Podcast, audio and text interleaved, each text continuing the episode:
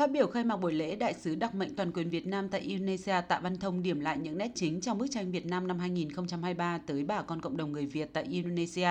với nền kinh tế cơ bản ổn định, tăng trưởng kinh tế đạt hơn 5%. Nhiều hoạt động đối ngoại diễn ra thiết thực và hiệu quả, khẳng định vai trò và vị thế của Việt Nam trong khu vực và trên trường quốc tế.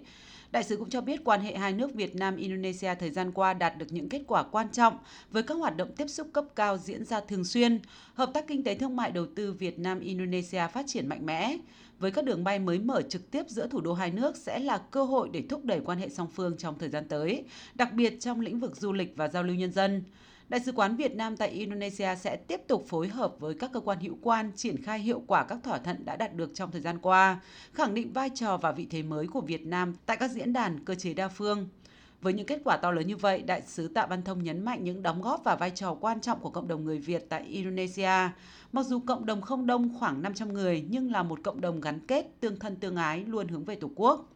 Tại buổi lễ, đại diện cộng đồng người Việt và du học sinh đang sinh sống và học tập tại Indonesia cũng có những phát biểu nhấn mạnh Tết cộng đồng là dịp để bà con người Việt tại xứ Vạn Đảo tiếp tục đoàn kết, phát triển và gìn giữ bản sắc dân tộc, hướng về quê hương cùng chung tay đóng góp xây dựng mối quan hệ Việt Nam-Indonesia ngày càng bền chặt hơn. Tham gia Tết cộng đồng, bà con được thưởng thức các món ăn truyền thống của Việt Nam như bánh trưng, giò hay phở, nghe các bài hát giai điệu quen thuộc của Việt Nam, đặc biệt là màn trình diễn áo dài của các nữ cán bộ sứ quán, phu nhân và đại diện cộng đồng người Việt tại Indonesia nhận được sự hưởng ứng nhiệt liệt của người tham dự.